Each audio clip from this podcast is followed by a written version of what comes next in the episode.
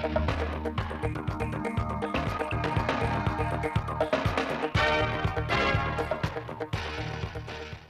quý vị và các bạn theo dõi bản tin thời sự ngày 22 tháng 12 của Đài Phát thanh Truyền hình Thanh Hóa. Chương trình được thực hiện trực tiếp trên sóng FM tần số 92,3 MHz. Thưa quý vị và các bạn, hôm nay ngày 22 tháng 12 là ngày kỷ niệm 78 năm ngày thành lập Quân đội Nhân dân Việt Nam, 33 năm ngày Hội Quốc phòng toàn dân, 22 tháng 12 năm 1989, 22 tháng 12 năm 2022. Nhân dịp này, Đài Phát thanh Truyền hình Thanh Hóa xin gửi lời chúc mừng đến lực lượng quân đội nhân dân, chúc toàn thể các tướng lĩnh, cán bộ, chiến sĩ, công nhân viên lực lượng quốc phòng dồi dào sức khỏe, gia đình hạnh phúc, thành công trong công tác và cuộc sống. Theo số liệu đã được công bố năm 2022, thu ngân sách của tỉnh Thanh Hóa đạt gần 49.000 tỷ đồng, cao nhất từ trước đến nay và đang đứng đầu các tỉnh Bắc Trung Bộ gồm Nghệ An, Hà Tĩnh, Thừa Thiên Huế, Quảng Bình, Quảng Trị.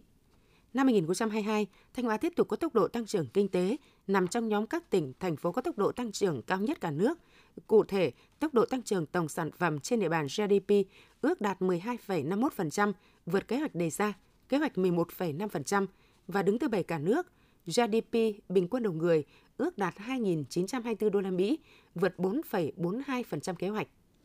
Hiện nay trên toàn huyện Quan Sơn có trên 100 hecta diện tích trồng chè tán ma, tập trung chủ yếu tại các xã Trung Xuân, Tam Thanh, Sơn Thủy, Trung Thượng. Với mục tiêu đưa chè tán ma trở thành một sản phẩm ô cốp, huyện Quan Sơn đang phối hợp cơ quan liên quan từng bước xây dựng, củng cố, nâng cao chất lượng chè tán ma tại các xã có tiềm năng, chú trọng hoàn thiện sản phẩm theo hướng nâng cao chất lượng, tuyên truyền quảng bá, giới thiệu sản phẩm và mở rộng hoạt động xúc tiến thương mại. Bên cạnh đó, hoàn thiện việc thiết kế bao bì, nhãn mác, tem truy xuất nguồn gốc an toàn vệ sinh thực phẩm, triển khai ứng dụng khoa học kỹ thuật trong sản xuất, chế biến, quản lý chất lượng theo chương trình ô cốp, hoàn thiện tổ chức sản xuất theo hướng liên kết giữa các hộ sản xuất với hợp tác xã doanh nghiệp.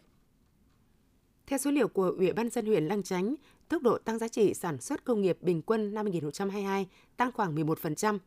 Để thu hút đầu tư, phát triển công nghiệp tiểu thủ công nghiệp, Lăng Chánh đang huy động các nguồn lực triển khai đầu tư đồng bộ kết cấu hạ tầng. Đáng chú ý, năm 2022, huyện đã kêu gọi thu hút đầu tư và đã được Ủy ban dân tỉnh Thanh Hóa chấp thuận chủ trương đầu tư nhà máy ứng dụng công nghệ cao sản xuất sản phẩm che luồng trên diện tích 15 ha tại cụm công nghiệp Bãi Bùi, thị trấn Lăng Chánh với tổng vốn đầu tư khoảng 298 tỷ đồng. Ủy ban nhân dân tỉnh Thanh Hóa vừa phê duyệt quyết định về việc hỗ trợ đóng bảo hiểm y tế cho hộ cận nghèo, giúp họ sớm thoát nghèo bền vững theo nghị quyết số 304 ngày 27 tháng 8 năm 2022 của Hội đồng nhân dân tỉnh Thanh Hóa. Theo đó, Ủy ban nhân dân tỉnh Thanh Hóa sẽ bổ sung hơn 2,82 tỷ đồng cho 70.270 đối tượng được hỗ trợ. Nguồn kinh phí được trích từ nguồn chi sự nghiệp y tế, dân số và gia đình trong dự toán ngân sách tỉnh Thanh Hóa năm 2022. Tỉnh Thanh Hóa hiện có 388 chợ có khu vực kinh doanh thực phẩm. Năm 2022, tuy nhiên, tính đến hết tháng 11 năm 2022, trên địa bàn tỉnh mới có 14 chợ đạt chuẩn chợ kinh doanh thực phẩm, đạt 47% kế hoạch năm. Dự kiến đến hết năm 2022 sẽ có 18 chợ đạt tiêu chí chợ kinh doanh thực phẩm. Đối với công tác duy trì các tiêu chí chợ kinh doanh thực phẩm năm 2022, đa số Ủy ban dân các huyện, thị xã thành phố trên địa bàn tỉnh Thanh Hóa đã quan tâm chỉ đạo chợ đã đặt chợ kinh doanh thực phẩm, bảo đảm kết cấu hạ tầng chợ, trang bị dụng cụ bày bán thực phẩm phù hợp theo quy định, thành lập tổ quản lý giám sát an toàn thực phẩm tại chợ và thực hiện các quy định đối với con người. Tiếp theo là phần tin trong nước. Nhờ quá trình hội nhập kinh tế quốc tế sâu rộng, nhất là tham gia các hiệp định thương mại tự do, kim ngạch xuất nhập khẩu của Việt Nam đã tăng mạnh trong những năm qua. Từ con số 30 tỷ đô la Mỹ vào năm 2001 đến hết năm 2022, tổng kim ngạch xuất nhập khẩu của Việt Nam đã đạt mốc kỷ lục mới là gần 700 tỷ đô la Mỹ. Việt Nam đã trở thành một trong 20 nền kinh tế có quy mô thương mại lớn nhất thế giới. Năm 2022, nhiều ngành hàng xuất khẩu Việt Nam đã vươn lên và đạt nhiều kết quả ấn tượng. Đây là cơ sở để doanh nghiệp tiếp tục kỳ vọng vào đà tăng trưởng mới. Xuất nhập khẩu năm 2022 ghi nhận nhiều cột mốc lịch sử khi lần đầu tiên tổng kim ngạch thương mại vượt 700 tỷ đô la Mỹ. Bên cạnh đó là con số xuất siêu khoảng 10 tỷ đô la Mỹ. Nhiều ngành hàng bước vào các câu lạc bộ tỷ đô và chục tỷ đô. Có đến 35 ngành hàng đạt giá trị xuất khẩu trên 1 tỷ đô la Mỹ và 8 ngành hàng vượt 10 tỷ đô la Mỹ. Sáng 21 tháng 12, tại Hà Nội, Hội truyền thông số Việt Nam tổ chức lễ ra mắt Liên minh sáng tạo nội dung số Việt Nam nhằm tập hợp các doanh nghiệp, tổ chức cá nhân có chung lý tưởng tạo ra nhiều sản phẩm nội dung Make in Việt Nam có giá trị cao.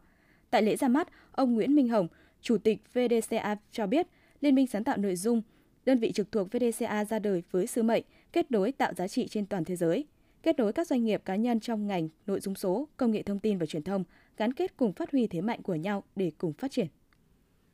Chiều ngày 21 tháng 12, Bộ Giáo dục Đào tạo và Tập đoàn VNPT ký kết thỏa thuận hợp tác về chuyển đổi số trong giáo dục và đào tạo giai đoạn 2022-2025. Thỏa thuận hợp tác được ký kết giữa Bộ Giáo dục Đào tạo và Tập đoàn VNPT nhằm mục đích tận dụng tối đa lợi thế của các bên trên cơ sở hợp tác để đẩy mạnh ứng dụng công nghệ thông tin và chuyển đổi số trong ngành giáo dục. Nguyên tắc hợp tác là trên cơ sở hai bên cùng có trách nhiệm, trên tinh thần tự nguyện, bình đẳng và tuân thủ các quy định của pháp luật hiện hành. Theo Bộ trưởng Nguyễn Kim Sơn, Bộ Giáo dục Đào tạo và Tập đoàn VNPT đều thể hiện mối quan tâm đến chuyển đổi số và có nhiều hoạt động chung trong thời gian vừa qua. Bộ trưởng bày tỏ tin tưởng công tác phối hợp giữa Bộ Giáo dục Đào tạo và Tập đoàn VNPT sẽ tiếp tục chặt chẽ hiệu quả trong tương lai, góp phần vào công cuộc chuyển đổi số của đất nước.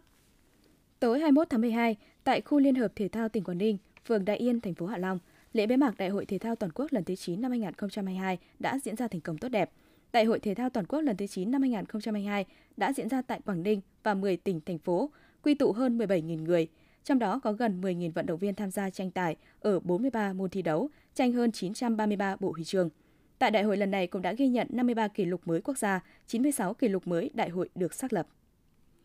Bảo hiểm xã hội Việt Nam cho biết số người hưởng bảo hiểm xã hội một lần có chiều hướng tăng qua các năm. Giai đoạn 2016-2021, toàn quốc có 4 triệu người được giải quyết hưởng bảo hiểm xã hội một lần, chưa tính số lượng người lao động do Bộ Quốc phòng và Bộ Công an giải quyết. Trung bình mỗi năm có trên 800.000 người rút bảo hiểm xã hội một lần. Số người hưởng bảo hiểm xã hội một lần ước tính trong năm 2022 là 895.500 người, tăng 3,7% so với cùng kỳ năm 2021. Nguyên nhân, theo lãnh đạo Bảo hiểm xã hội Việt Nam, là hiện các chính sách hưởng bảo hiểm xã hội một lần tạo điều kiện thuận lợi cho người lao động, đồng thời do tác động tiêu cực của dịch COVID-19 hơn 2 năm qua khiến đời sống người dân gặp nhiều khó khăn. Bảo hiểm xã hội Việt Nam cũng đề nghị Bảo hiểm xã hội các tỉnh thành tuyên truyền vận động người dân khi tiếp nhận hồ sơ rút bảo hiểm xã hội một lần.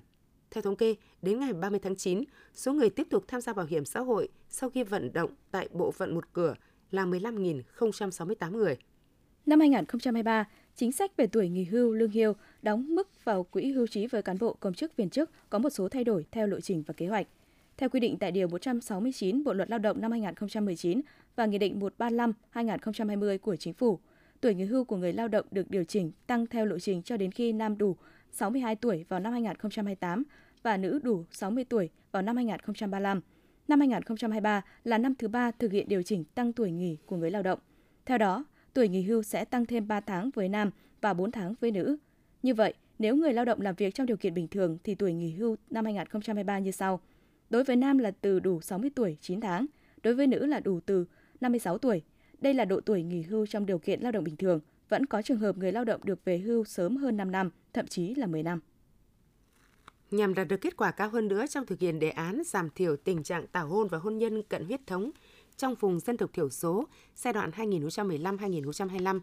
Ủy ban dân tộc đã tham mưu chính phủ quyết định tích hợp nội dung của đề án thành một tiểu dự án trong chương trình mục tiêu quốc gia phát triển kinh tế xã hội vùng đồng bào dân tộc thiểu số và miền núi giai đoạn 2021-2030. Các mục tiêu cụ thể được đề ra đó là 90% cán bộ làm công tác dân tộc các cấp, cán bộ văn hóa xã hội, xã được tập huấn nâng cao năng lực, kỹ năng vận động, tư vấn, truyền thông thay đổi hành vi về tảo hôn và hôn nhân cận huyết thống trong vùng đồng bào dân tộc thiểu số và miền núi vào năm 2025, giảm bình quân 2% đến 3% một năm số cặp tảo hôn và 3% đến 5% một năm số cặp kết hôn cận huyết thống. Theo Tổng cục Hải quan, 15 ngày đầu tháng, cả nước nhập khẩu hơn 11.800 ô tô nguyên chiếc. Tổng kim ngạch 219,33 triệu đô la Mỹ. Như vậy, sau khi lập kỷ lục gần 23.000 xe được nhập khẩu trong tháng 11 vừa qua, lượng ô tô nhập khẩu trong nửa đầu tháng 12 tiếp tục đạt mức cao. Tính chung từ đầu năm đến ngày 15 tháng 12, cả nước nhập khẩu hơn 163.000 ô tô nguyên chiếc, tổng kim ngạch 3,62 tỷ đô la Mỹ. Đặc biệt, kết quả trên vượt qua cả con số kỷ lục gần 160.000 ô tô được nhập khẩu trong cả năm 2021. Dự báo thời tiết ngày 22 tháng 12, miền Bắc và Bắc Trung Bộ tiếp tục rét sâu, ngày nắng hanh khô, Trung Bộ trời âm u vì còn mưa. Tây Nguyên Nam Bộ xe lạnh về đêm và sáng. Theo Trung tâm Dự báo Khí tượng Thủy văn Quốc gia, đợt không khí lạnh bổ sung đã tràn khắp miền Bắc và Trung Bộ, gió Đông Bắc trong đất liền cấp 3, vùng ven biển cấp 4, cấp 5, giật cấp 6, cấp 7. Trong hôm nay 22 tháng 12, ở Bắc Bộ và khu vực từ Thanh Hóa đến Thừa Thiên Huế, trời tiếp tục rét, vùng núi có nơi rét đậm rét hại, nhiệt độ thấp nhất phía Bắc 11 đến 18 độ.